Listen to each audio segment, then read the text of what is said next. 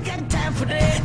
Ain't nobody got time for that. Ain't nobody got time. Ain't nobody got time. Ain't nobody got time for that. Ain't nobody got time for that. Ain't nobody got time for that. Welcome to the Terrible Outdoorsman Podcast, episode three. And what an intro that was. Ain't nobody got time for that. Oh, piggybacking off of episode two, where we went in great detail on the uh, sweet brown. Oh, welcome everybody to another podcast. Thank you for listening. Yeah, Ryan Collin here is your host. Who else do we have? yo, yo, yo. What up for show? Oh my God, that's going to be your tagline. Uh, Bob Collin here, the uh, the older, wiser brother. Oh, my God. Ryan Collin here. Who else? I'm still checking in from Midland. Still got the bum leg Still- pirate Jason up here in Midland, peg leg walking around. Still broken. Captain Pirate Jason over there. Yeah. Arg. Arg. But Jason, ain't nobody got time for that. You got fish in time. we got fishing to do, bro. It is It's time for you to heal. It is. All right? It's warming up in this godforsaken state, this tundra of uh, hell that Michigan is. Winter doesn't want to go away. Um, it was 30 degrees, uh, you know, last weekend, and uh, yeah, yeah, we're in long johns, and then it's 60, and then the next day I got to wear long johns again. So Michigan's great. There's memes. There there are memes about Michigan that are just you know rampant right now. Our state is a meme. It, It's a, it's a meme. It's a meme. Straight up, it's, it's a meme. So, somebody called it a meme before, back in the day. Well, this podcast already starting off Yeah. in a rough fashion. What a hoot!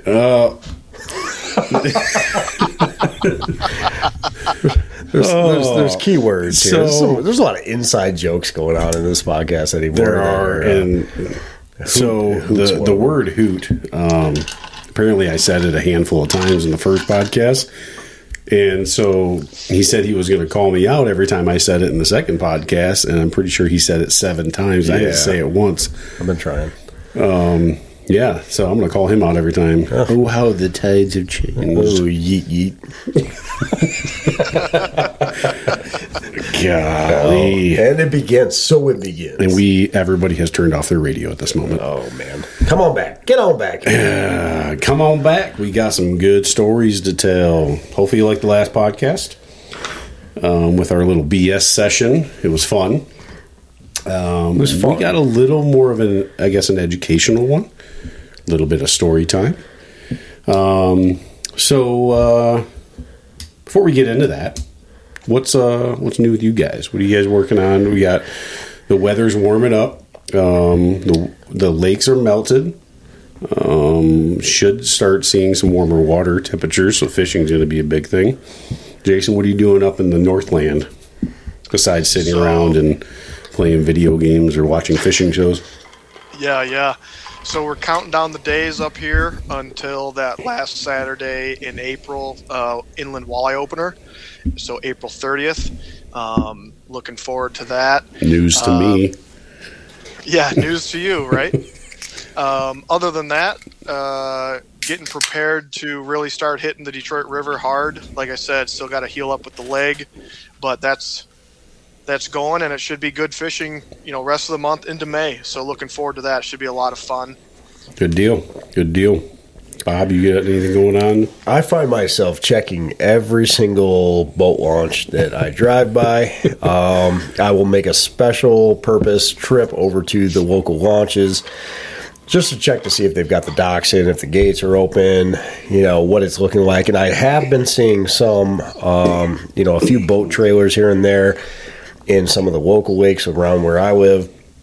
And that's encouraging. Gets me a little bit fired up. There's somebody out there in, in, this nasty weather out there getting after it. And, uh, Makes you, know, want to get off your couch when you see somebody else really actually does. manning up. Or, I'm like, I'm like, man, I am, I am being super lazy, but we're terrible outdoorsmen. it's oh man, I'm terrible. but uh, yeah, other than that, just getting my boat ready, uh, cleaning things out. I've got my right now. I've got the, like all the different um, you know cubbies open up, you know, airing things out and charging up batteries, things like that. I'm also like I've got my camper open. Ooh, camping season. Yeah, I'm getting excited for the camping season. I got a few trips lined up for that, and I'm really just kind of prepping for, uh, you know, prepping for the things I like to do, which is, you know, definitely targeting the pike once the season opens here at the end of April, and then, um, you know, musky fishing and the camping season. So I'm uh, getting everything together, getting trying to get uh, my whole family on one sheet of music. You know, I've got I've got teenage girls and you know my wife is uh, my wife's a nurse and she works all the time so it's like trying to get everybody on the same sheet of music get everything lined up so that uh, we kind of have a seamless uh, spring and summer you know season here so Definitely got to coordinate with the wives before we can plan any trips because you know you'll plan a trip and uh, yeah, get your ass chewed out. 'cause you- right you got to ask the warden for Yeah. that for that pass you know Did you just call your wife a warden? I did not Oh man. Mrs. G. My mom, Mrs. G. She's the warden. She's very flexible as far as she always lets. I don't. Hunting, I don't see your mom putting your dad into place. Uh, no, not quite. Not for hunting and fishing stuff with his with his two boys, right? But right. there's some other stuff you got to check in with the warden when you want to go out front and have a little porch party with the neighbors and everything, and then here comes the porch police. Yeah. Mom Yeah. comes out and says, "Shut her down." Happy wife is a happy life, right? ain't nobody got time for that That- Is that what we're naming this episode? Apparently, ain't I nobody got so. time for that. yeah ain't nobody got time for that Okie What dokie. what about you? What do you got? Uh, what have you been doing? What do you uh, What are you planning? Fortunately, working too much, but Oof, gross. yeah. Um, waiting to get on Detroit River for this walleye to run for the the mud water to clear out, and maybe hit. Uh, well, I got to get the boat on the water. Uh, my boat is up in its age bracket, about thirty. What is mine? Thirty three years old. So I got to run it on a familiar lake a few times before I trust it to go down to the river. I will not be one of those guys. What's What's Dad saying? Drive it like you stole it. Yeah. Well. Yeah. no. Let her rip, Tater Not- Chip. Let's go. Not that guy. I've already fired it up. Started up good, runs good, but I want to get on the water, make sure everything works good, water pump works good, and that's pretty much it. But hopefully, getting on the water soon. Just make sure you have a pocket full of pennies. I was gonna say, how's the trolling motor on that? Yeah, My right? trolling motor is girl. new. It is new. Yeah, yeah, well, yeah. three years old, but it doesn't need a penny. You never know.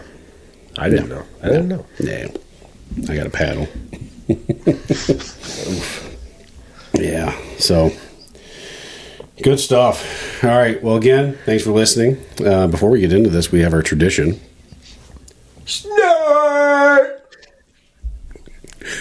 Oh, oh God! Idiots.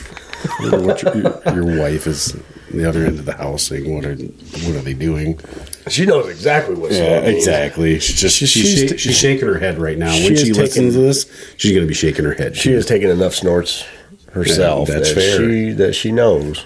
You know, that's a time story in itself. Oh man. Yeah. I, Was I it have- last year when we went up, or the year before? There's no way in hell that I'm going to sit here and tell stories about my wife. She's going to be here, and uh, I'm going to let her tell those stories herself because. Uh, Does that mean we have to have a podcast and we have to have the wives on?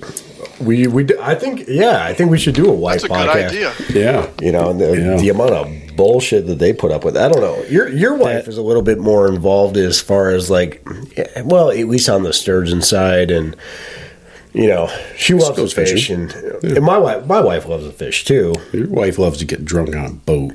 My my wife well, mine does too, I guess. Yeah, she has she has a blast doing it.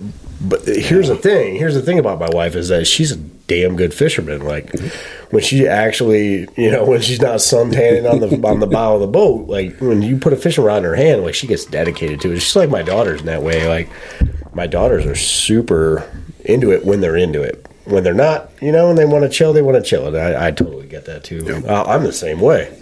yeah, I you think know, that's a good fishing- idea, though. We'll get the wives Yeah. on a podcast. Maybe not all at once. Um, I don't know how that would logistically work, but we'll, we'll get the wives on a podcast. They at least our wives need to tell the story of. I guess it would be two years ago when they both got schmammered And we, and we literally put them in a boat together in the middle of the lake, tied them off with an anchor. Yep. And we we went fishing ourselves for four hours. yeah. and we came back, and they're still in the same spot anchored, and they're just hammered drunk. We should have put life jackets on them, honestly. Put this, put this on. We probably and, uh, should have. But hey, we- yeah. we, actually caught a bunch of fish. Oh but- man, uh, have you ever seen their pictures? You know, some of the pictures and videos and stuff that they take when when when we go out on our little fishing adventures and they're inside the boat by I to. themselves. Oh man, it's nuts. It's nuts. I don't think I want to, but Oh, it's funny, dude. yeah, so that's fun. Speaking of my wife, Jason, she was very appreciative of you calling her out on episode one Oh man. for her Oh man. her guarantee that she's Yeah, going to get a sturgeon. She was, uh, her, I think her ex- exact text was WTF. no, she's all on board. She said challenge accepted. So There you it's go, there you go. It's unfortunately up to me to get her ass on the water. So thanks. Yeah. Now I, I've No got problem. I've got two guarantees essentially, but Yeah, so, So- we, I, it was our, it was our cousin. Our cousin contacted us and said that he's gonna. What was it? What was that? He said he was gonna guarantee something. I said you're not guaranteeing nothing to me. Yep. You got to come on the podcast and you got to guarantee it in person. That's the way you it's gotta got to guarantee be. it to the listeners. yeah, you have to guarantee it to the listeners. And he he kind of LOL'd it, you know. But I was like, no way, He, man. he lolled. Yeah, he walled, and I was like, "Nope, you're coming on the podcast." Yep. Yeah, he he's a good dude. Um, he's probably listening to this podcast right now, and uh, his name is Jimmy. He'll be on here at some point or another. He's a solid dude, uh, big avid fisherman, uh, big into hunting, loves to shoot, loves guns, talk guns all day. Um, that was his. That's what he was. He was gonna. He was gonna shoot a buck or something. Or he was gonna. Oh, man, I have to go back and look at my. I have to go back know. and We'll get at my test, but We'll yeah, we're gonna get him on here, and we're gonna make him. I'm gonna make him guarantee whatever Well, it was that he's. It, I it guess was a that's a new thing. Anybody who comes on the podcast Yeah. has to do their guarantee of the year. So. It was a bold prediction too. It was something about I don't know. I think he bought it in crossbow or something. He was gonna like kill a bunch of deer with his crossbow, and I said, "Yeah, you're gonna guarantee it on the podcast because otherwise it's, it doesn't matter. You can talk about it all day, but until you put it on the uh, terrible outdoorsman, then it's not It real. doesn't mean anything until it's not on the terrible outdoorsman. So truth. All right. I think that's enough of an intro. So, so boys, before we get rolling, we're going to do our typical cheers. Cheers. Jason, we have um, Captain Vernors for this episode. There you We're, go. we're not drinking the Busch lattes like you.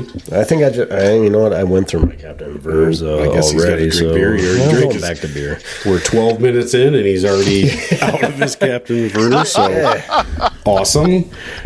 And that's where Bob's going to be at this episode. It was a bit of a pregame, all right. It was a bit of a pregame. It was a, a warm up. well, that sweet brown will do it to you. That sweet brown. Ain't nobody got time for that. No.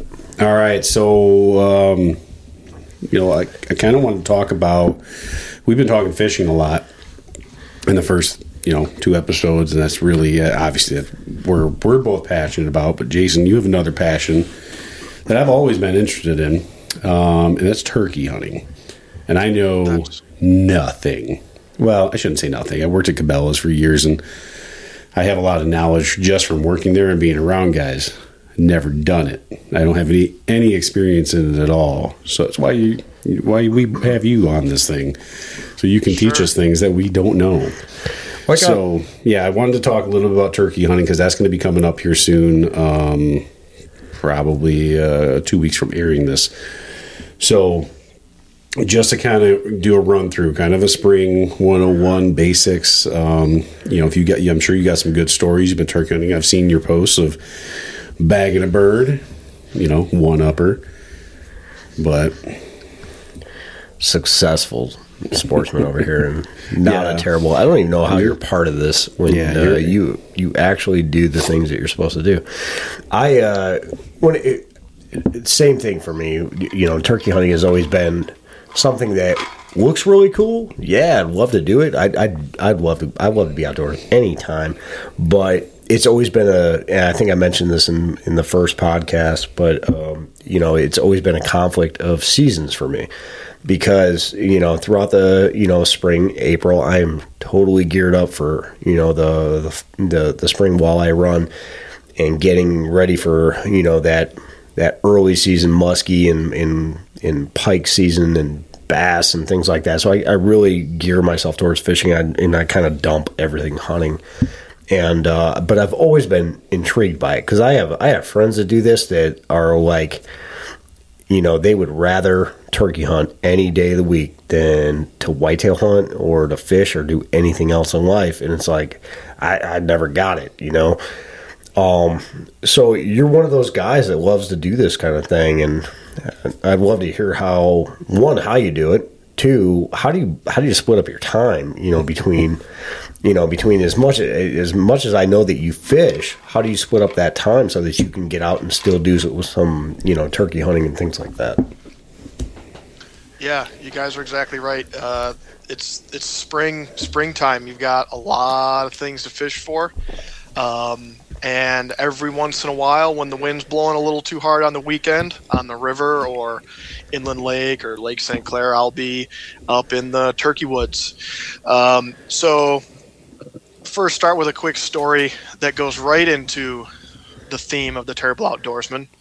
Uh, last year, I'm out hunting um, had some action, get up early, all fired up, got some birds located, go out, hear one gobbling early, get set up, breaking daylight, beautiful morning, cold, crisp air, and he flies down. I'm calling to him, getting some response, and, and I know he's coming in. Set up uh, at an intersection on the two track, and I see him coming down the two track, and he gets to about 60 yards. He stops. He's gobbling. He's strutting. Just uh, not committed, not fully committed to coming in. Cool encounter. Um, he ends up making his way off, and I hunt for a little while longer um, and head back to my truck. And How close was that bird? Uh, that bird, he got into about 60 yards.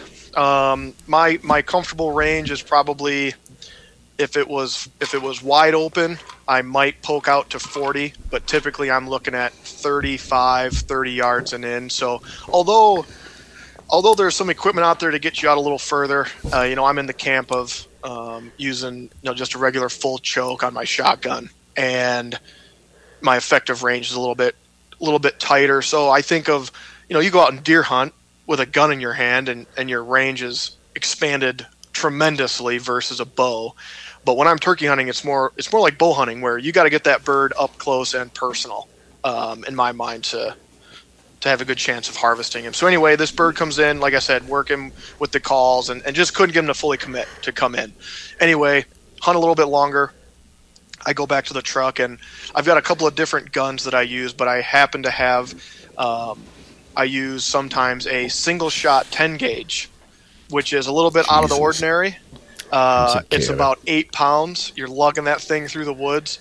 It's one of you know. It's just kind of a, a little bit different take on it. I kind of put it in the category of like guys that are recurve or longbow hunting. Right? They're they're out there. They just have like a little niche that they're in with their weapon. So yeah, I was using the single gauge or single gauge, using Niche. the single shot. Niche, that's a cannon. You're hunting So- a bird with a cannon. so I get back to my truck and I'm gonna go move to another area, and um, I go to crack open the gun right to pull the shell out and put it in the case, and I crack open the gun, and I never loaded it. Oh, I got out of the man. Oh, So Brutal. it's probably it's probably for the better that that turkey didn't come all the way in. Um, at the time, I didn't know why he fully committed, and now I realize why because I was pretty much just sitting there uh, bird watching, and I didn't even know it. Right. so there you go, terrible outdoorsman. Rule number one: when you exit the vehicle and you are going out turkey hunting, make sure that you, when it's legal, load your gun because you're going to be very God. disappointed. Oh man, that yeah. so kind of, I think uh, I think it was the first episode, right? It was talking about how he he went quick on a, uh, you know, he had a shotgun and uh, he he had a big buck encounter opening day of uh, the shotgun season down in the Lower Peninsula, and I think that was the first thing I asked him. I said, you load your gun?" You know, and and he showed me the uh, the primer that was indented. I was like, "What are you doing with that in your hand, man?" I was like, "Get rid of it." I was like, like, oh crap! The, the firing pin actually hit the primer on it. I was like, "Oh man, get rid of that." But yeah, that's uh, rule number one. Make sure that uh, make sure your gun's loaded. Yeah, I was just a little bit too excited, right? So anyway, um, yeah, let's talk a little bit about some different equipment and things. Like you said, this will be uh, an instructional uh, podcast, at least for part of it. Um, Well, well, as instructional as we can get. Let's be real. Rule number one: buy your license. Rule number two: load your gun. That's about the extent of my knowledge. So, so let's get into the license since you brought that up. So, Yeah. What what's it take to get a license for for turkey? For we're talking spring turkey because I know fall is a little bit different. There's di- uh, different seasons. Fall's like a whole different animal, Yeah. um, and, and especially I think fall you're a lot different amount of birds. And but talking spring licensing, wh- what do you got to do? So the first thing you have to decide is where are you going to be hunting? Um, I travel to different places, private land in the southern part of the Lower Peninsula, public land in the northern part of the Lower Peninsula, and so the license structure is set up in such a fashion that um, if you are only going to hunt one particular place, you have to determine which uh, section of counties that covers, and this is all covered in that Turkey Digest. Um, but the some of those more specific hunts or more specific areas actually have a quota, so you would need to apply um, to get one of those tags. The tag that I hunt with is, um, like I said, it allows you to hunt private land below the shotgun boundary. It allows you to hunt public and private land above the shotgun boundary. Um, and it actually runs for the majority of May.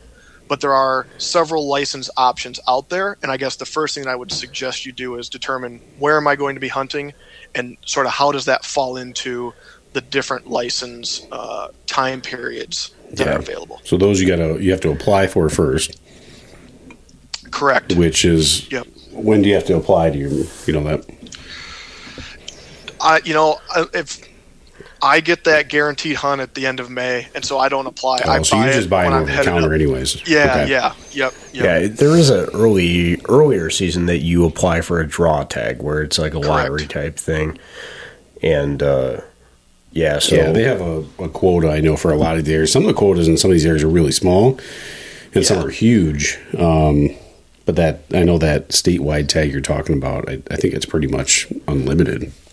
yeah, or there close is to a it. right, right. Um, and I like that because it gives you a long time to hunt. Number one, but also it gives you the most flexibility on where you can go if you have those opportunities, Yep. right? Public and private land. Yep. So So you apply or you buy it over the counter, and then you got to have a base license, right? So you got to buy have a base license for Yep, any correct. any time you're hunting in Michigan, whether it's small game or deer or whatever. Yep, and then your uh, so your kill tag or your turkey license that's uh, fifteen dollars, and that allows you to harvest one bearded turkey in the spring. And uh, You can kill a bearded You know, they- lady. there's there are some bearded ladies out there. Yes, they would be legal. that was my next question. I was like, wait, wait a minute, like most toms or jakes, right, which are considered your male turkeys, are going to have beards on them. What Correct. I didn't know that hens actually produce a beard as It well. is rare. Yep, it is rare. You're typically not going to see bearded hens uh, very often. I have seen a couple over the years, um, but uh, you know, to, so other than a beard, typically your male turkeys are going to be a little bit larger. A jake will be slightly larger than a hen. A tom will be significantly larger than a hen, and, and both jakes and toms are, you know, real jet black. Um, but again, the the defining feature, what you need to be looking out for when you are hunting is it needs to be a bearded turkey. Just just like bearded hens are rare, it's also rare that a tom or a jake is either going to have a very very short or no beard at all. But it is possible. So it doesn't say shoot a male bird. It says shoot a bearded turkey, and that's so that the hunter identifies their target, make sure it's legal. I guess kind of how you, you know, you can. There are does that are Right. antlered. I guess it's the same thing. Right, Right, yeah. right. Cool. Um, so and then so you buy your you buy your license, active duty military. They uh, they don't pay for their licenses. Throw that out there. So if you're active duty and you didn't know that, because I don't know, everybody knows that they're active duty military. Um, active duty military and then disabled. I think right. They're 100% If- disabled. If you're a 100% disabled veteran, then you, then you qualify for the uh, the free licenses. It used to be a dollar back in the day. I remember I'd come home on leave and uh, I'd have to pay a dollar and I could get my fishing license or my hunting license or whatever. But now it's it's completely free in the state of Michigan. And uh, generally, like sometimes you have to educate the uh, the place that you're buying your license if it's going to be like some kind of mom and pop type shop somewhere um, you might have to let them know, like, hey, I'm active duty military. And it, it, it's always kind of a weird thing because I'm like, I don't want a free license, but I'll take it. You know, you know. So it's like I don't want to like tell somebody like, hey, I'm active duty military. You're supposed to give me my license for free. Like I, I generally go to like the bigger retailers and things like that, and uh, you know they kind of know the deal. So I'll go in. I'm normally in uniform or something like that. When I go in, I'll be like, hey, I need my fishing license. And they're like, all right, they run it, and I get my I get my license, which is is kind of cool. You know, I, I haven't paid for a fishing license and. I can't remember the last time I paid for one, but Well, I think you know that- when it, when you boil down all the other fishing li- or all the other licenses that you have, that's seventy bucks, you know, a year or whatever it might be. But I think that's that's a small price to pay for our thanks for you defending our country to be able to I guess, to shoot yeah. bearded ladies. So it's a yeah, that's the least we can do. So bearded ladies. I'm, for the remainder of this podcast, I'm calling turkeys bearded ladies. All right, so I'm gonna call them So- butterballs. bearded, bearded butterballs. Bearded butterballs. Oh my. Um, all right, so only bearded bearded turkeys. And then how many are you allowed? Can you just buy multiple tags or? In the spring, it's just one. You get one tag, you get one bearded turkey. In the fall, it's more liberal. I believe you're allowed to get um, a license a day, maybe. Hmm, okay, So, because in the fall there's more turkeys. I think yeah, I mean, in the fall, yeah, in the fall, it's uh, a little bit more liberal to allow folks to harvest some of those birds that were hatched in that current year, and kind of going into winter, you take out a few of those individuals, you know, of those younger turkeys. Is is sort of why it's set up like that. But Gotcha, gotcha. Okay. I think it's always a cool like um, it's always a cool thing when you're out even in the fall when you're out there deer hunting and you know you're sitting in the tree stand you have a, a you know I don't know what you call them a flock of turkeys come Yep. in or something a, a, a Google of uh, turkeys come in on your food plot or whatever. It's always cool to like be able to watch them and things like that. And it always seems so easy. It always seems like you know these here's this dumb bird in front of me and like man if I had a turkey tag and I was turkey hunting right now I could smoke this thing. But it's it's definitely not that case, and I'm sure you'll get into that a little bit. Um, but yeah, it's always a cool encounter whenever you do run it come into turkeys. I know whenever, even in the springtime, I'm I'm driving down the back roads. My parents live out in the, uh, we I me and Ryan we grew up in the in a cornfield, pretty much out in the boondocks, and you know we'll drive we're driving over there, and you'll see 15 turkeys out in the out in the field, and you're like you'll always stop and take a look at them just because it's uh, they're they're a cool thing. It's a uh, it's kind of an it's a natural thing and a natural uh, you know wildlife species that we have here and I've just never taken the time to hunt them. I think after this podcast I might actually look into it. Yeet. If your uh, Yeet, yeet. yeet, yeet. if your uh, if your leg wasn't broken, I would definitely uh, be picking your brain and be like, dude, let's let's do this, man. Put me on a bird. All right, yeah, so we might have to pencil it in for next year. But go ahead. so break it down. What do you what do you need to to go? Sure. Tur- we, so we got the season figured out. Yep. We go get our tag. Um, um, so we figure out where we're going to hunt, whether it be public land, private land. What what, what else do you do from there? Yeah, we'll first talk about um, a lot of different calls. I'm sure when you were walking around Cabela's, you saw tons and tons of different styles. Not of a single one. Calls. oh, that's right. You were in the fishing section. Actually, So- at, that, at that time, I was over hunting, so uh, I Oh, had to. I had to set up every one of those silly ass Yeah. calls. so several call types. Um, won't go into. Um, that would be a mouth call.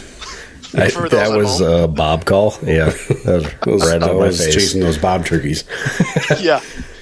So some of them a little bit easier to use than others. Uh, you've got your box call, which has a paddle that you uh, create friction over over the the hollow box. A fairly simple call to use.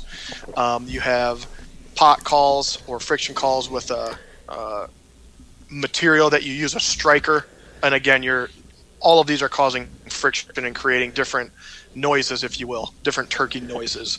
Um, the mouth call uh, is probably one of the more difficult ones to use. It takes quite a bit more practice. I uh, typically, leading up to turkey season, will every day in the morning driving to work throw in my mouth call and practice literally practice on the way to work because if you try to do it at home your significant other will not be happy with you Nerd. making a racket so I, I'm going to cut you off, man. Um, I, I know that there's some pretty significant people in the uh, in the hunting industry that have kind of made their way through calling. I know Michael Waddell uh, was a champion caller down in Georgia. Uh, you know, for a long time, and uh, those of you who anybody who watches hunting stuff knows who Michael Waddell is. Yeah, Mark Drury too. Uh, Mark yeah, Drury the, the a- Drury, yeah. big caller. I, I heard Mark Drury say on a it was a hunting podcast that if he had to choose between whitetail hunting and turkey hunting, it'd be turkey hunting all day. And I'm like, what? Blew my mind. i So- think the reason yeah go ahead bob On on those calls, so just to kind of you know you you just explained a few of the different calls. So break break it down. You know, for the audience or for me at least, um, is this the like their is this their breeding season? Is this like the the mating season? So, are like, what are you trying to do? Are you trying to en- entice them through? Um, you know, is it a am I am I a hen?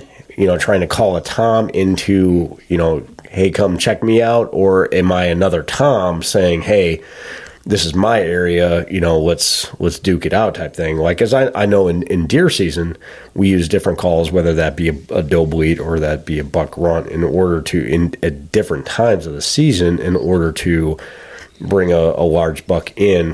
What's what's the concept behind the call? So my style is to be, like you said, to be that hen, uh, to call that bird over, and you're actually the way that I hunt, kind of run and gun through the hardwoods. Not much of the open field experience with decoys and blinds, but typically, so you're right. In the springtime, it's the mating season, and the natural order of things is um, a tom or a gobbler has some characteristics that are going to draw hens to him. So he's going to fly down. He's going to gobble, she so she can hear him. Um, he's got his fan that he's going to strut so she can see him, and he's got his bright head can be white, red, blue, and essentially in nature, what happens is that tom will get you know onto a ridge or a point, and he'll gobble, and he'll sound off, and it's saying, "Here I am, come to me." And in nature, that's what happens. The hens come to the the gobbling turkey, the tom, and, and that's how he uh, gets his little flock of girls around and struts his stuff, and that's typically how it happens in nature. Now, when you're hunting, you're going against that. You're saying, "Here I am, come to me," and so that's why, like you said, when you're sitting in the deer hunting woods, you see a flock of birds come by, or it's springtime and you're driving down the road and you see turkeys, you're like, "How hard could this be?" Right? They're walking right in front of me. Well because you're going against nature, that's one thing that goes against you. You got to sound, you know, realistic enough that he's going to come investigate. But number two, he's looking for you. When you make those calls, that turkey says there should be a hen turkey standing over there. How close is he going to get before he buggers away and says, "Oh no, something's not right"? And so I think that's one of the biggest differences between calling for turkeys and calling for deer is in my I have a lot less experience calling deer. Typically, I'm sitting us in a stand, you know, following, uh, watching some trails or whatever. But you know, calling in deer, a buck is coming in aggressive. He's looking for a fight. My experience, because I haven't used, there are calls out there to make the sound of a gobbler.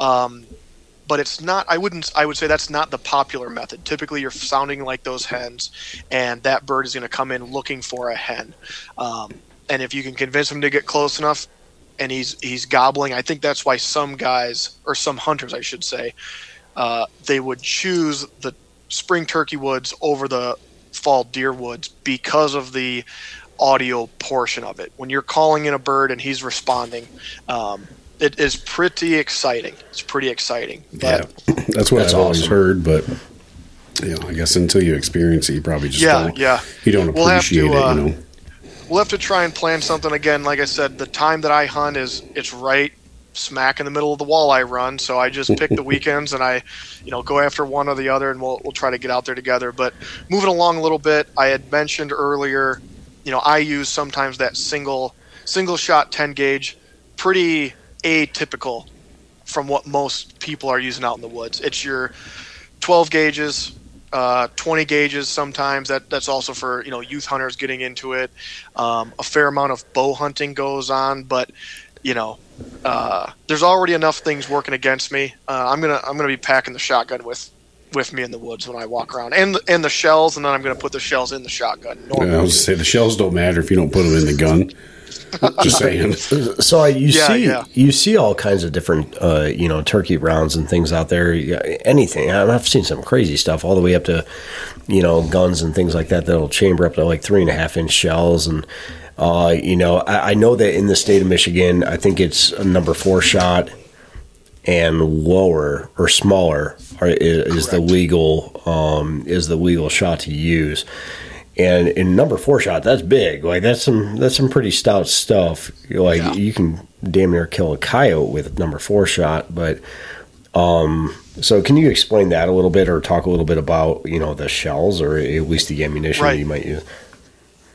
I uh, I go back and forth a little bit between number six and number fours. Um, when I'm not using the single shot, we've got a, a couple of pump action 12 gauges, and my thought process is, um, I go with my first shot is the number fours with the assumption that the bird is standing still. You know, he's in range, and then sometimes my backup shell in the pump action is a number six uh, number six shot because if that bird's starting to get away a little bit, I've got more pellets um, to try and get the job done. But you know, with turkey hunting, we we could go on for hours about all of our tackle we have. We could go on for hours about all of our deer hunting equipment. I've honestly kept it pretty simple with turkey hunting. Um, there's some pretty advanced shotguns out there. There's some pretty advanced choke tubes for those shotguns to really reach out. You know, pairing some choke tubes with certain uh, specific, some of that heavy shot and other, um, you know, more uh, just specific or, or turkey related shot shells that are trying to get some of that added range. And to be honest, I've kept it pretty simple. Again, the full choke has, has worked well for me with either number four or number six shot. Um, the 10 gauge does take a three and a half inch shell, but the combination of it's heavy and your adrenaline is going, you don't even feel it. Yeah. right. It, So- It's just for some of the listeners out there that that don't necessarily know what we're talking about when we see number four, number six, and generally speaking, the uh, uh, the lower the number, the larger each BB is inside of the uh, shotgun shell. So a shotgun differing from a rifle, being that it is shooting you know the shell itself has a bunch of BBs in it essentially that it vary from size from number four to number six, four being larger, six being smaller, with a greater number. As you increase in number, you increase in the number of uh, BBs that are in there. So, um, but the fact that a turkey is a pretty large bird, you have to use something that's a little bit larger in order to take it down. In in in any kind of hunting, it's about you know taking that animal in the most efficient way possible, and uh, using some of these things where he's talking about different chokes and things like that, or full choke to modified choke or whatever it might be. Um, it- that determines your spread of the uh, of the shotgun as it exits the barrel, and you know through distance and making sure that you know you have a tighter pattern. And when you're when you want to shoot something that is a smaller target, and on a turkey you're aiming at the head. You don't want to you, you know you're going to be aiming at the head of it, and you don't want to you don't want to aim at the body of it because the body's obviously what you're going to wind up eating. You're going to eat it the the breast of the turkey, the legs, or the thighs and things like that that you wouldn't eat on any kind of poultry. But you want to make sure that um, you know that you're using the appropriate shot in accordance with the the size of the fowl that you're going to be taking. So that's kind of a little bit of the background of what we're talking about. If you're not familiar with um, shotguns and the choke sizes and you know shot sizes and things like that. I'm assuming you're using a full choke in your gun, right? Yep. Yeah. Yeah, And- which is and- which is going to make the pattern as small as possible, but you'll get better range because that those BBs are grouped as tight as possible. So it's necking them down. So you might be able to get a 40, 50 yard shot. Where if you're using an open choke, you're just you're shooting a six foot pattern. It's going to go you know ten feet. So Yeah, exactly. Um, with that full choke, I mean, you're you're using a shotgun, like you said, Bob. I'm glad you explained kind of the the makeup of those shells. There is something as far as too close, right? You're shooting that little uh, shot pattern is, is pretty choked down when you get closer range. So you can actually, if, if the bird is too close, you probably have a better chance of missing it. There's kind of like that Yeah. sweet spot. You know, like I said, that 20, 20 to 25 yards to 30 to 35 yards, there's a 10 or 15 yard distance where I feel very comfortable that it's it's kind of in that sweet spot with the right amount of spread on those BBs. Again, um, aiming at the head, the the body shots are just um, number one, you're ruining the meat. Number two, I mean the thing's covered in feathers. It's it. There's a chance that it gets away. You know, so you're focusing on that. Yeah, it's like armor on those on those Yeah. guys. But they have some pretty thick feathers. And I've seen, uh, I've watched videos of dudes shooting shooting turkeys where they've hit them in the body. You know, they, where it wasn't a headshot, and the, these birds will take off on them. You know, and they'll never recover the bird. Or, and it's not to say the bird is wounded all that bad because they're. I mean, it's feathers layered on feathers layered on feathers. Whereas you know, it's damn near like an armor on them. But let's reiterate: if you don't load your gun, it doesn't do you any good. You, you're not if you going to don't hit it. load your the thing. gun, if you don't load your gun, at least have your camera to take some Yeah, pictures. I mean everything we just talked about means nothing if you don't put that shell in the gun. But all right, so uh, obviously you're going to be in camouflage. Do you? Do you? Are you the type of guy you're tucked up under a pine tree in full camo? Are you sitting in a blind? What, what are you doing? Um, so one of the things that I try to focus on when I'm when I have a bird that I've you know contacted, it's gobbling. I'm going to make a move on it and set up. If you can, it's nice to have a good backdrop. So what I mean by that is typically I'm sitting up against a tree, pretty large individual, 6'1", 270. You're not going to be sitting up against a sapling, right? You uh, you are looking like a big bulge at the base of the tree. That's that's unnatural. So if you can, you're looking for someone with some big backdrop, uh, break up your outline. Um, again, if possible, depending on the direction the bird is and where you're setting up, it's it's a nice advantage to have the sun at your back. Now, Once why- that sun Now, why don't you Yeah. use a blind? So my style of hunting personally is, is more of a run and gun, Okay. pick up and go. Yep. And so I'm always I and that's a little bit also why I carry just a couple of calls. I got my vest, I've got a couple of calls, a PB and J sandwich, some shotgun shells in my gun, and I'm I'm trying to cover ground. I'm trying Yeah. to cover ground, uh, listen to a lot of area, get my calls spread out to a lot of area. And so for me, uh, I just recently, my brother and I just last year bought a blind and some decoys, and um, we use that. We'll get into some different hunting scenarios. We use that for an opportunity to hang out together midday, set up in some areas, and you know we're still hunting. We're still trying to bag a bird, but you just in our mind we're kind of relaxing, but we're still in the woods and chilling out. So, Yeah, I, I know most uh, turkey vests that you see at the store, they have a pad attached to it. yeah, you know, so that kind of fits into that narrative. Like you got a seat already attached to the vest. You can Exactly. run and gun, chasing. You hear a gobble, you can you can move and you can react to it, as opposed to oh, I'm sitting in one stationary spot, and if it doesn't come my way, well, it's been fun watching the scenery. You know, but you can be aggressive when you're not sitting there, but you lose the concealment side of it because you're just out there and it's the slightest movement. And I know that's where the diaphragm calls are super, the, the mouth calls are super popular because you can, while you've, you've got your gun shouldered, you can be making these calls and you're making no movement, which the turkey's eyesight is, from what I know, is their strongest suit, right? Mm-hmm. Their strongest features, their, Exactly. their eyesight. They can see you across that field, and they see they'll they'll see your finger just flicking, flicking that that call, right? Yeah. Yeah, you're exactly right. And one thing that I forgot to mention earlier, but now that we're talking a little bit about camo and, and concealment and things, is um, with that mouth call, the diaphragm call, uh, you're wearing a face mask. Um, again, face mask or, or even face paint, right? But those turkeys, like I mentioned earlier, when you're calling to that bird, it is trying to it's it locates you it's looking for you it, it says there should be a hen here and so uh, i do pay attention a bit to like i said the backdrop being the biggest thing sitting in the shadows of trees and stuff when you can uh, it gets a little bit hectic when you got a bird that you're amped up and sometimes you may not have the best setup and sometimes you might not even load your gun but Right, right. Well, that's you know, your silhouette is huge, even in deer hunting, right? Like exactly you set up a tree stand on a tree that's twelve inches in diameter. Well, we're we're all big gentlemen here, you know. the slightest yep. movement, they're going to see that. Where you set up on a, you know, a big oak that's four feet wide or something that it's going to block a lot of your movement when with having that background. So that's that's key. exactly So I'm assuming, I- I, I guess, is early morning better? Is it nighttime? Me, I've always been more successful at night with deer hunting, um, and I don't like getting up in the morning.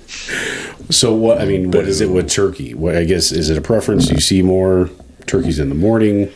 Do they move more in the morning? When do they roost? I guess break that down.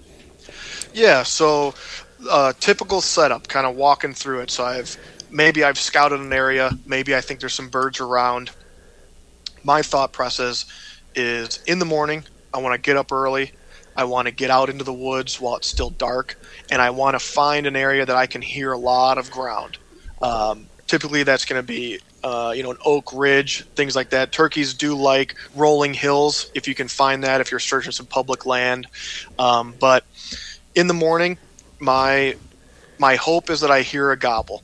Um, I hear a gobble on land that I can get to. Right. Uh, a lot of my, although I have some public or I'm sorry, private land spots that I go to in southern Michigan, a lot of my time is spent up on public land up north, where there's large tracts of you know square miles of territory to cover. So, getting up early and you're listening for that gobble. Now, sometimes that bird, uh, that tom, he may roost with hens you know, and that's kind of a, a, a poor scenario because he's unlikely to leave his harem of girls to come look for you. Uh, so, although you might hear him gobble, you might hear the hens calling. That's a pretty tough situation uh, because it can be difficult to try and pull that flock over to you as just one fake turkey. Um, but I always like to start out early, uh, get you know the the woods are waking up. You've got owls hooting, which we didn't mention it in the call section, but sometimes you can have the the hoots, the hoots out there, owl hoots, and a bird will gobble to that. They'll So gobble to crows flying over. So you're out there before daylight, right? I am, yeah. Typically, I like to get out there before daylight and, and you know kind of listen to the woods wake up. That is and the hope is to to hear one and, and move in on it. That's way too early. When I That's- would, I know. if when you're up So here's the thing, though. So for you, Ryan, not a big fan of getting up early, right? Well, you can be in the you know the second section of the day, I'll call it midday, and what can happen is maybe that Tom, you know, I'm up there early. Okay, I hear him gobble. I'm all fired up. I go set up. I try to get, you know, if I can, about 200, 150 to 200 yards. That that's typically going to be a nice distance where he's going to hear you. You're far enough away that he's not going to see you. Um, you can get set up in that 200 yard range, and, and you've got a good chance of, of bringing him in, hopefully. But let's say he's got hens. He might not be as vocal, and during the breeding season, there comes a point where those hens have to sit on the nest and incubate the eggs. So they will end up leaving the tom. So he might have roosted with them, hangs out with them in the morning. I'm trying to call to him, can't get a response.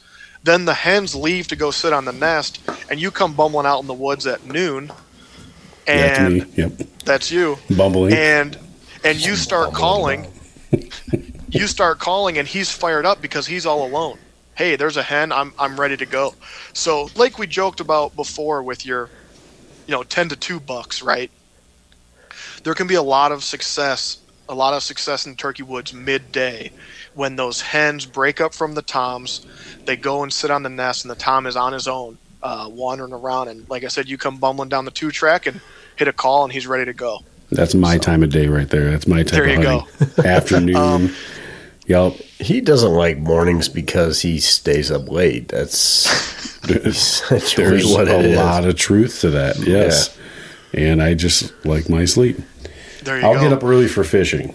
I just have a hard time getting up to go freeze my ass off in the woods. There you go. and there I, you go. I honestly, you know, deer hunting, I haven't seen a ton of deer in the morning, except for this year. Both those bucks that I missed or my shotgun missed uh, were morning actually. that just so. goes to show you, a morning is it can be. but it wasn't first morning. Well, I guess the Yeah. one up north was. We're not talking about me. I'm not rehashing that. Don't deflect, man. I'm deflecting. Okay. All right. So you said you had mentioned turkeys roosting, right? So you walk up Yep. on a bird and it's roosted, and you just pop that thing. Like why? Why chase them down? You just shoot them up in the tree. Well, a couple of things. Number one, can't shoot a roosted turkey, so it's illegal. we'll start oh. there. Uh, but number two, um, typically, even in the dark, uh, typically you're not going to get close to a roosted turkey. It's going to flush out of there. Um, not saying it can't happen, but I'm like a ninja. Okay. have, have you, have you ever seen Beverly Hills Ninja? Okay. like It's exactly how I picture it, honestly. yeah, I have cat-like reflexes. There you go. Um, so one thing, one popular uh, tactic is to go out. Uh, typically, there's going to be less gobbling towards the end of the day. Uh, the bird is, you know, they're kind of ready to figure out where they're going to roost for the night. But what can happen is, oftentimes people will go out in the evening as it's getting dark, and they'll use an owl hoot or um, you know, howl like a coyote, and you can get birds to respond to that. Sometimes in the evening, they will respond to those. They call them a, a shock gobble. Um, you know, when a bird is real fired up, honestly, you can drive by a flock and have some times on the uh, out in the field that you can see, and if they're really fired up, you can honk your horn or slam your door, and they'll gobble to it. How do you And- howl like a coyote? Because I, anytime I've ever heard coyotes, they they sound like something's dying in the woods. It- I don't think You you know are hearing saying? the coyotes. I think you're hearing what they're eating. oh my god, no, no!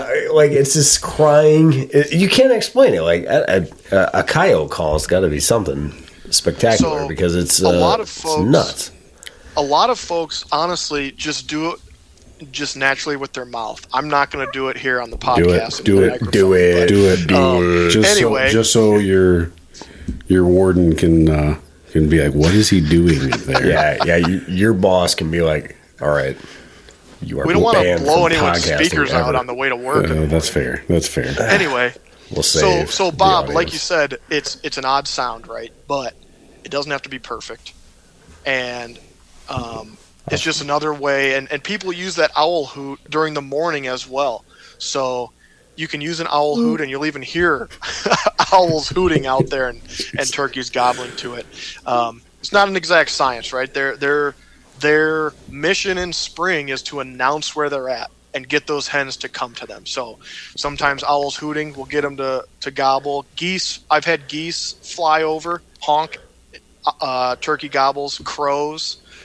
So all right, all right. Now, can I just use a dog and just go chase these damn things down? not in spring. We'll keep it focused on spring. So in spring, you're not allowed to use a dog. Um, I know that down south, uh, using dogs in the fall is a popular tactic, um, and we can get on, you know, get on that. Some different methods uh, for fall turkey hunting, a little bit different because they're not getting ready to breed. So there's different ways of going about hunting them. But Yeah, I think we've we'll worked hit- our we'll way hit- through some.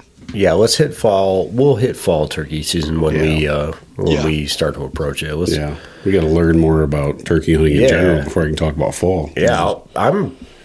I don't know. Like every, everything that Jason has talked about so far has like gotten me kind of fired up to turkey hunt. I'm not. I want to try it. I, I don't, yeah, I don't like, know that I'll be successful by any means, I've- but I just think one, like like Bob said, you know, January first rolls around and I don't hunt at all. Like guns go back in the safe and camo clothing is in the the tote in the basement, and that's it. But it give me another reason to get out in the woods with a shotgun, and that'll go click, and uh, I don't technically have a shotgun to even use right now. I can't go turkey hunting. I'll film you, Jason. Hey, I know a guy who's got some I, guns. I guess I got to go to Dunham's or I, Cabela's. I, I know a guy who's got a few guns. yeah, yeah, that's a thing. Now, what about baiting? Illegal. Illegal in spring, illegal, in fall. Yeah, not an option. So, Now, is that just because we can't bait deer and there's no baiting in general?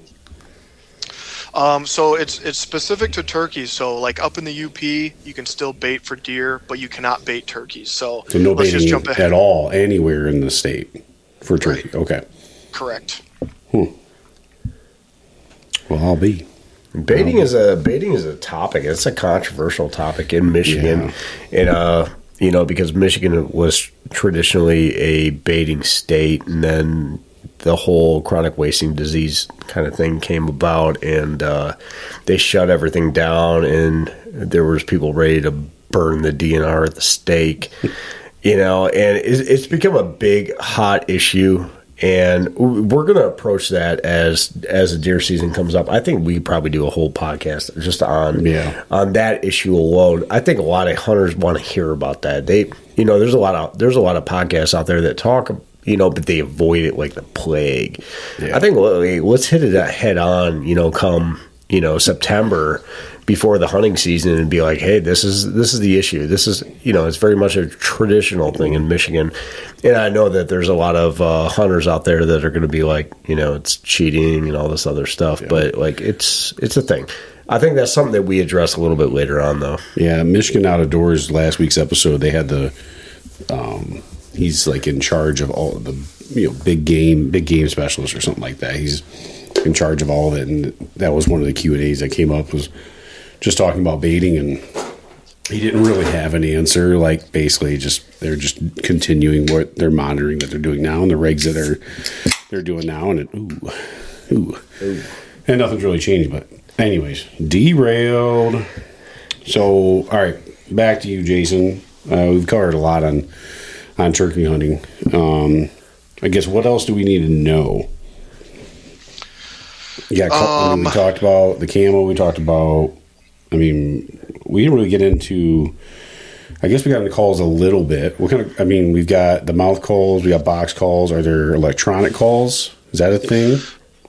So electronic calls another illegal tactic um, in Michigan. So, So they have the calls, just in Michigan you can't use them. um, was that an electronic call? That's where. That's the terrible outdoorsman call right there. That is gonna go. on, that's gonna go on a shirt. I'm telling you, like, What snort? yeah, we're gonna get Oh, like a, a, an outline It of be. of you or I slamming this and snort, and we're gonna sell them. It can be in lime there green. you go. Um, anyways, electronic calls they have them, but they're illegal in Michigan. Right, right. So another thing, um, another, it's gaining some popularity uh, in other states where it is legal. It gives you some really up close and personal action with turkeys.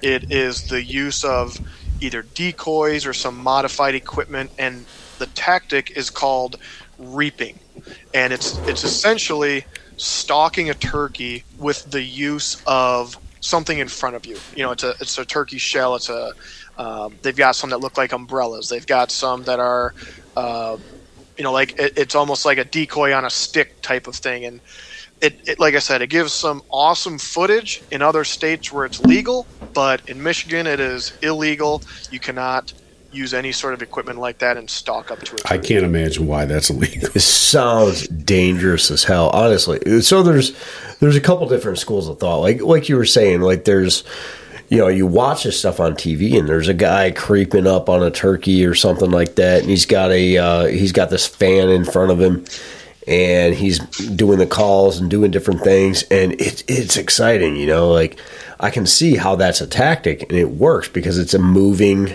decoy essentially, right? Ooh, I heard Right. I heard that crack. All right, and then but at the same time, you know, you're walking around in camouflage carrying this turkey fan. Eh, Just imagine being in public land somewhere in southern Michigan, like you know, Yeah.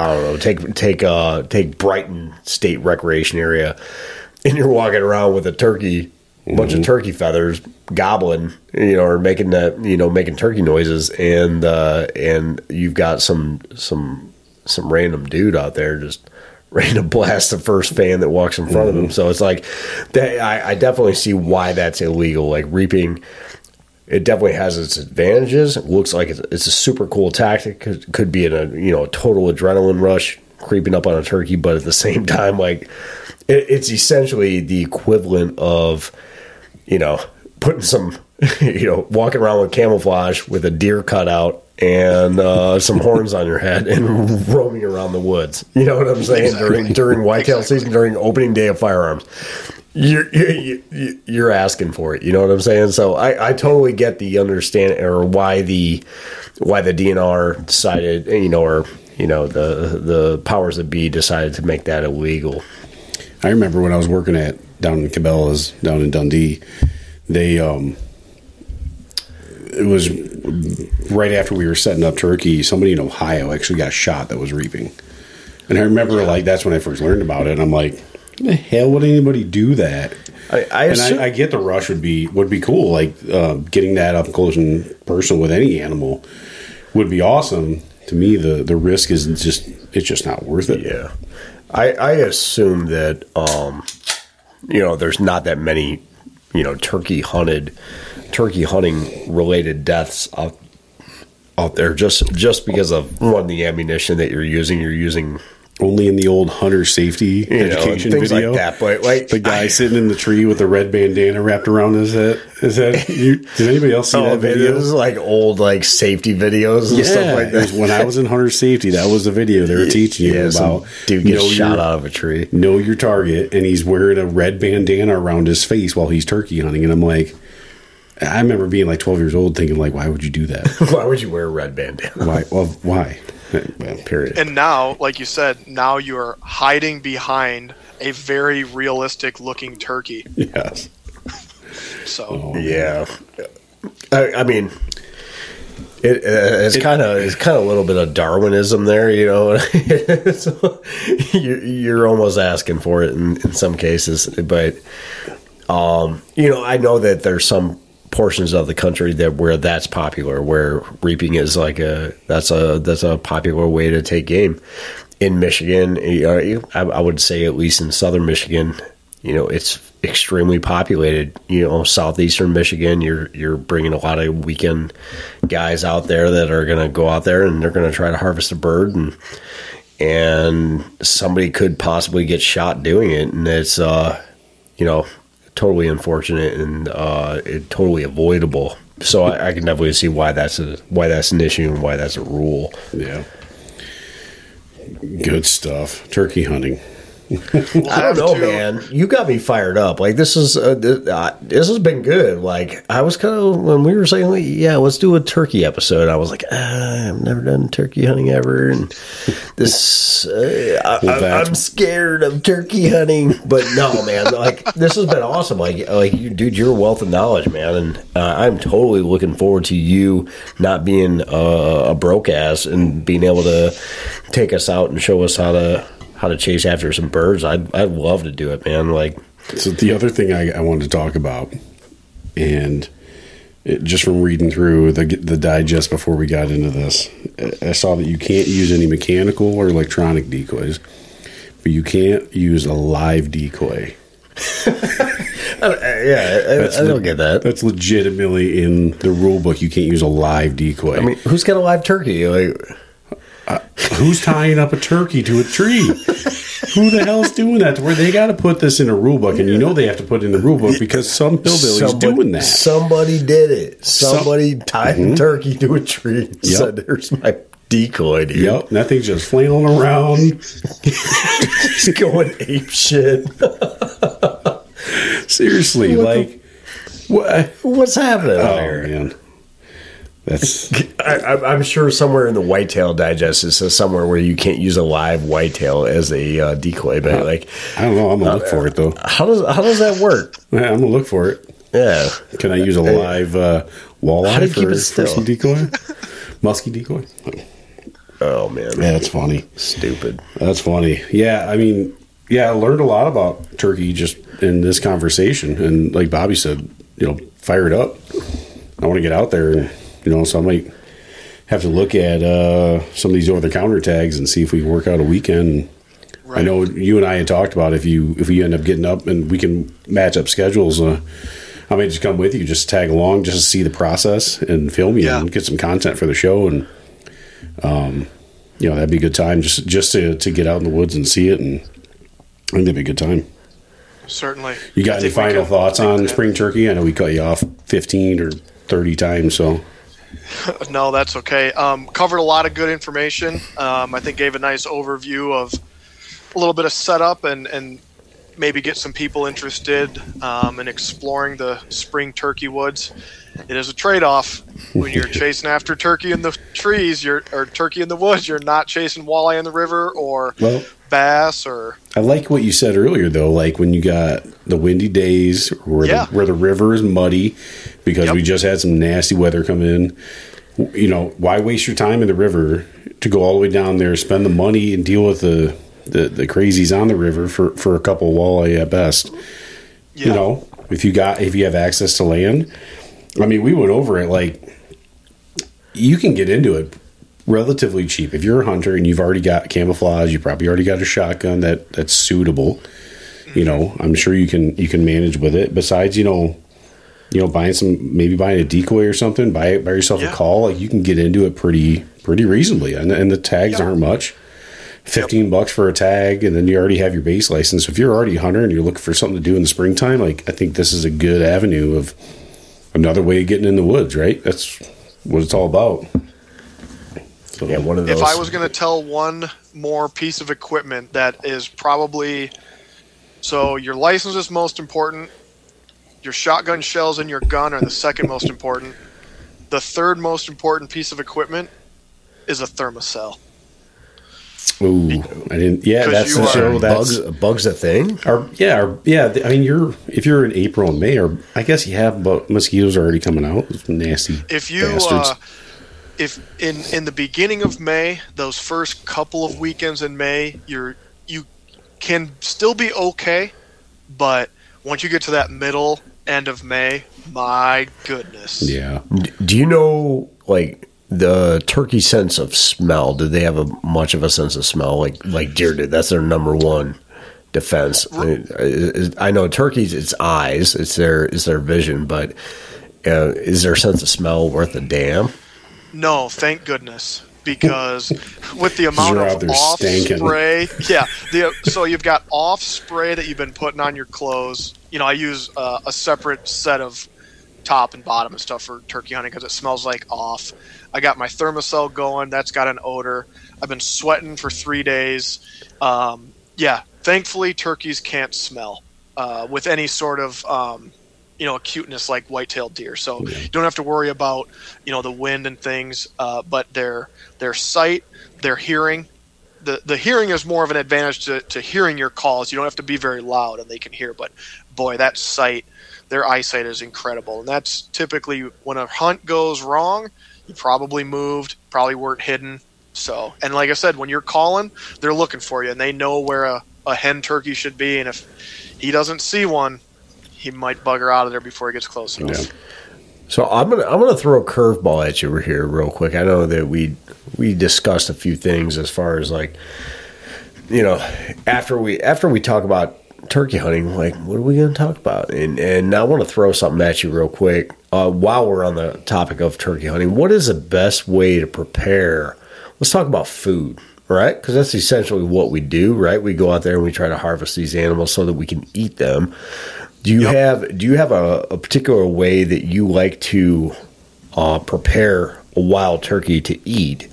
I know we all know how to put the damn thing in a in a in, a, in the oven and baste Yeah. the thing. I, I don't know. I don't know how to do it. My wife does it every Thanksgiving, right? But I'll smoke Um, a turkey. Right, Yeah, I guess you could smoke it. You can. Yeah, I mean, there's a lot of different things you, different ways you could prepare it. But is, is there one way in particular that you have that you do, uh, or that you recommend when it comes to preparing a wild turkey? Yeah, my favorite. I'm going to step away from you know oven, right? that's Thanksgiving dinner, right? So my favorite thing to do with the turkey is take the breast, uh, so one from each side, flatten it out with like a meat tenderizing hammer, get it all thin, spread out, and then I like to put some cream cheese and jalapenos inside, roll it all up, put a million toothpicks in there, and put it on the smoker. So I take the breast. That's what I do. Uh, you know, kind of like a stuffed turkey breast roll, if you will, with cream cheese and jalapenos. Um, that's what I do with the breast. Typically, I will take the wings, uh, you know, like kind of the butt of the wing, and then the legs, and you can boil that, pick the meat off, and then I just throw that into like a turkey pot pie. So nothing too crazy, but um, I've never tried a wild turkey smoked wild turkey leg, but like when you go to the Renaissance Festival, smoked turkey legs are are the real deal. But what you got to remember Oh, that's a jam right there. One thing you got to remember is uh, this ain't no butterball. You know, this thing it has to fly and run and survive from the coyotes and other predators out there. So, you know, a smoke uh, a wild turkey leg is not going to be like your butterball turkey leg. So Is just, it is it better or is it worse? Um, it's not better or worse. It's just different. You know, it's it's going to be like the tendons and things in there are going to be a little bit more substantial because that bird walks miles, Mm-hmm. you know, every day versus your butterball that goes around the fence. Is there a gamey taste to it? Um, not a gamey taste, no, but uh, when you do, if you do go the oven route, they can. You got to be um, cautious with overcooking it because it can get dry. So uh, that's why, like I said, I've taken the breast and gone with the smoker with the cream cheese and jalapenos. So Yeah. hopefully, I get one this spring and, and we'll be able to try that out, or, or we'll be able to uh, match up schedules and we'll get out together and you know with those with those different hunt opportunities not all of the quota licenses are are gone and there's some leftovers so um, depending on where we want to go we might be able to go out together and bag a bird or at least get some content right Yeah, I'm excited. Like we got from April 23rd to essentially the end of May. Like that's what five, Yeah. six weekends. Like hopefully we can put together at least one weekend, yep even if I just shoot up there for the day to, like I said, just experience it, get some content, get some get some filming done. I think that Yeah. uh, that'd be sweet. That'd be cool. We got a lot of fishing going on that time. Yeah, that's the that's going to be the struggle is breaking away from fishing. So yep you know that's yeah. Pike, pike fishing. You, got to sacrifice for the for the greater good, though. Sometimes, yeah, you got to do it. you know. So, well, cool. That was uh, that was fun to talk about spring turkey, learning, a little educational after the first two podcasts being some nonsense. Nonsense. Well, there was some nonsense in this one for sure. That's how our educational episodes are going to go. A little bit of education and a whole lot of bullshit. It's a thing. Yeah, yeah. So, what we got coming up next? Upcoming podcast. We got uh, Detroit or uh, St. Clair River. We're going to talk about that'll be coming up, and then we're going to have we got spring pike fishing will be coming up here at the end of uh, end of April. We got I'm sure we'll get on the river maybe this week, maybe next week. Uh, maybe have some stories to tell about the Detroit River.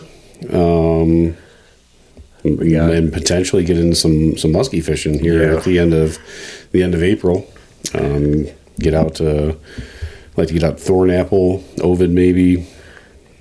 I think St. St. Clair will be a little cold yet, but Yeah, yeah. Uh, the uh, spring muskie fishing is coming up. I'm excited for that. I would definitely want to. We're definitely going to dedicate a whole episode to uh, to muskie fishing, how to target them as far as uh, casting, some of the different tactics that we use. Uh, we'll talk about trolling into the summertime. On some of our larger lakes, you know, the Great Lakes are an awesome place to, to go out and target some big fish. That's what essentially what we do. We like to try to go out and find some trophies. So um, that's a thing. And then, uh, but yeah, first and foremost, we got you know our pike openers coming up here at the end of April, and uh, we're gonna definitely be tying into muskie or uh, to uh, pike, and then some muskie later on in the year. Um, I think we have uh, we want to do a live episode when we we're taking a trip up to um, northern Michigan here uh, around mid May or so, and we're going to be doing a, a podcast up there while we're at that Yep, uh, at that fun. lake. Um, Jason, we should get you up there for a couple days. I just came up with a great idea. At least one day. Okay, okay. Yeah, I mean, you're already halfway up there, but Yeah, we'll take. I mean, it'll depend on how the fishing is going, and if you guys want to step away from the boat for a second. it'll be but great. I'm sure we could find some public land and spend a morning going after turkeys. When, We, yeah, yeah, we could do that. when are you talking up in May? Up north. Yeah. Hmm. Yeah, there's tons of state land around there. Yeah. Maybe we'll do that. Mm, We're gonna Look at the big brain on Brad. Yeah, we're gonna have to think about that. Yeah, look for a public land tag. So, lots coming up. Lots of fun episodes coming up. Um, I don't know how many more informative ones we'll have. We will, but this is the, probably the most informative one we're gonna have of you educating us because we don't know a damn thing. But uh, oh, we got to do before we sign off. We got to do our snort. Snort. God, sorry for your eardrums, everybody. I try not to do it directly in the microphone. Yeah, it's still still loud. Jason, you gonna do a snort? I've got my latte over here ready to Oh go. man, you got to you got to get yourself some some pucker if you're gonna be doing this over the airwaves. Oh, that's good. All right, Jason, you got any closing comments? Um, looking forward to up uh, upcoming content. We should be getting this leg healed up. Should be able to do something in person with you guys here shortly. So I'm looking forward to that. Cool, Bob. No, it's uh, it's been fun and super informative. Uh, if anything, uh, you know, I didn't know a damn thing about turkey hunting before the uh, before this uh, before this discussion. So this is kind of stuff that we do. We sit around at uh, you know deer camp or fishing camp or whatever camp we're at, and uh, and we shoot the shit and we try to figure out you know different avenues to go out and uh, exploit these uh, natural resources that we have. So it was a it was a good time, man. I appreciate all your knowledge and everything that you just gave us, man. That was awesome. Yeah, for sure. For sure. And thank everybody for listening. Being the third podcast, that means you've stuck around for this long.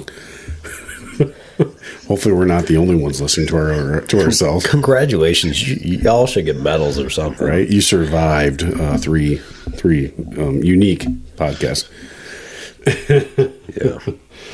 But all right. So if you don't follow us on our social media, please do. We have Instagram, TikTok, and then uh, YouTube up uh, coming soon with some some quality content on YouTube. And then make sure you subscribe to this podcast. We will be posting podcasts every week, and maybe even some bonus episodes every now and then. So until next time, get outdoors and don't be terrible. Ain't nobody got time for that. Ain't nobody got time for that. Ain't nobody got time for that.